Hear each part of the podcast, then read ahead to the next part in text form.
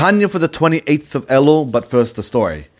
It was once Erev Shabbos and the Baal Shem Tov didn't have any food. He was in a particular city, he didn't have any food, and he wasn't concerned, but he needed to have food for Shabbos. And so he went out, he went down the street, he found a house with a mezuzah on, he knocked on the window of the house, and he told the person from outside, I don't have any food for Shabbos. And then, without waiting a, a moment, he turned around and started walking down the street. The man, meanwhile, had no idea who the, that this was the Baal but he saw a person say he, had no food for Shabbos. He quickly gets dressed. He rushes after the Baal and he tells the Baal What's going on? You said you had no food, and now you're running away. So the Baal told him like this. He said, Every person, when they're born, they have a predetermined amount of livelihood they're supposed to have, and they'll get that. But if a person sins, they make it more difficult. And the more they sin, the more Hashem expects them to work in order to get that predetermined livelihood. The greater a person is, the less they have to work. The Moshe says, I know about myself, I don't have to do much work. All I need to do is make the basic vessel, and then I'm good. So I went to your house, I knocked on your door, and I just told you what I need. I knocked on your window, and I told you what I need. That's all I need to do. Now, whether it comes from you or whether it comes from anyone else, that's that's not the point for discussion. I know it's going to come now that I made the tiniest opportunity for Hashem to give me the blessing.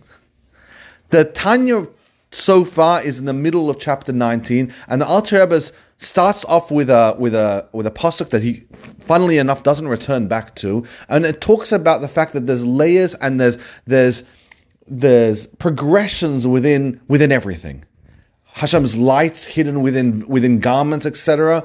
There's progressions within everything. There's there's the internal and there's the external. And the Alter gives an example of Chachma. Chachma, being one of the spheres of Hashem, is wrapped up in godliness in an undivisible and unterapodable way, if that's a real word. And it's connected with God. And yet within Chachma itself, there's a part that's absolutely connected, and then there's a part that's primed for revelation. There's a part of Hashem's wisdom that's able to be transferred in a downwards direction. That's why Moshe Rabbeinu was able to connect to it. Moshe Rabbeinu was the giver of the Torah. He was the one that took the wisdom of God and said, I'm going to tell you how to make it practical. In which way? In Torah mitzvahs. When you do a mitzvah, you're able to connect to God. So there's the internal part of God, the wisdom of God, which is not divisible from God Himself. And then there's a part that's able to be, let's say, brought down and transferred into a revelation way, into an actual mitzvah. And we have reasons for mitzvahs even. And of course, that's not the true reason for the mitzvah, but it's it's something, and it's, it's an extension.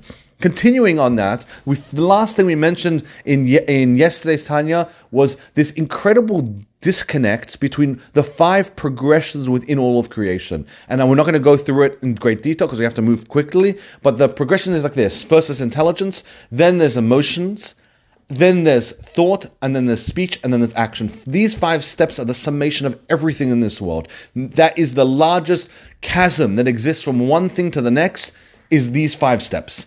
And the interesting part about that is from intelligence to emotion, the the sheer drop off value between how much intelligence actually goes into emotion is immense. In other words, the amount of intelligence that breeds emotion, so little of that intelligence actually gets injected into the emotion. And from emotion into what actually goes into your brain, what you're able to actually process in your mind, in your thoughts, so little of that from your emotions is actually people spend decades in in with psychologists trying to unpack what they're feeling and what's actually going on in their brain and from from thought to speech and speech to action you can imagine it's far more the uh, greater the drop off with that in mind, now now we actually begin. Says Al Rebbe, using this analogy and continuing it in within spirituality, he bechinas chachmasi esparach mashu yuchel espash memenu betachtoinim בתחתונים כולם הן כאין לגבי מכינס פנים המיוחד במצב ברוך הוא דכולי קמי כלי חושב.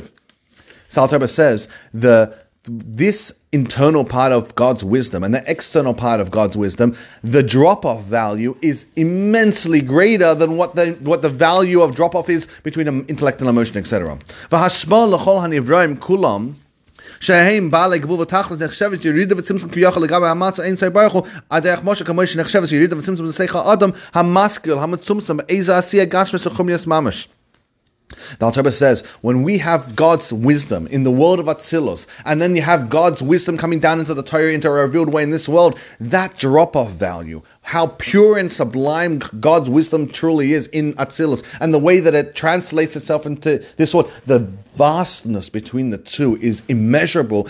What the example we gave between the distance between a person's original thoughts and the action that has nothing on the the sheer distance between God's Chachma and the way that God's wisdom, God's Chachma actually comes down into this world. Because of this, Moshe Rabbeinu Shalom, it was Moshe.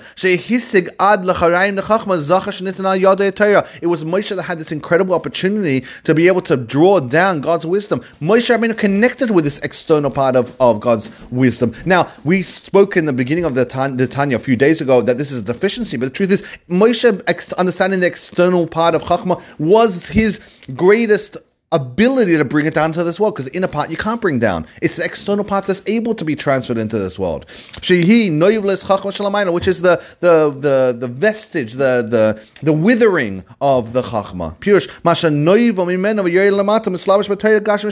Moshe had the ability to take God's wisdom, the external part, the part that's able to you know wither down into this world, and Moshe was able to capture that and transfer it down.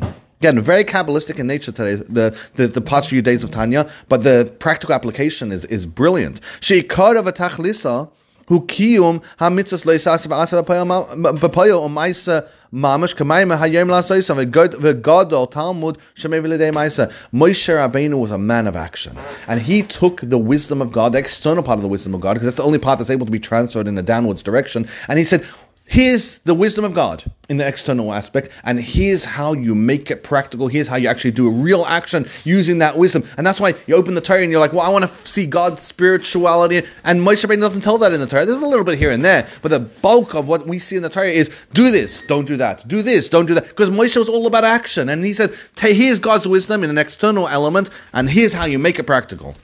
In fact, the Gemara has a very extreme statement. It says a person that learns Torah and has no intention of actually doing practical mitzvahs, it was better for his afterbirth to have turned over and basically for him never to be have been born than him to learn Torah and not actually do anything practical. Why? Because the wisdom we have in the Torah, as we know it, is not the internal part of the Torah of, of God's wisdom. It's internal, it's the internal part of the Torah, but it's not the internal part of God's wisdom. It's the external part of God's wisdom. It's the part primed for descent and the part, most importantly, primed for action. So a person is learning Torah, the Torah that we have, and he says, Well, I just want to be wise and I just want to learn God's wisdom. What business you have learning Torah if you're not planning to take it and make practical mitzvahs? That's why Moshe Rabbeinu was the one that did it, because he was an expert in taking the external part of God's wisdom and priming it for action. And the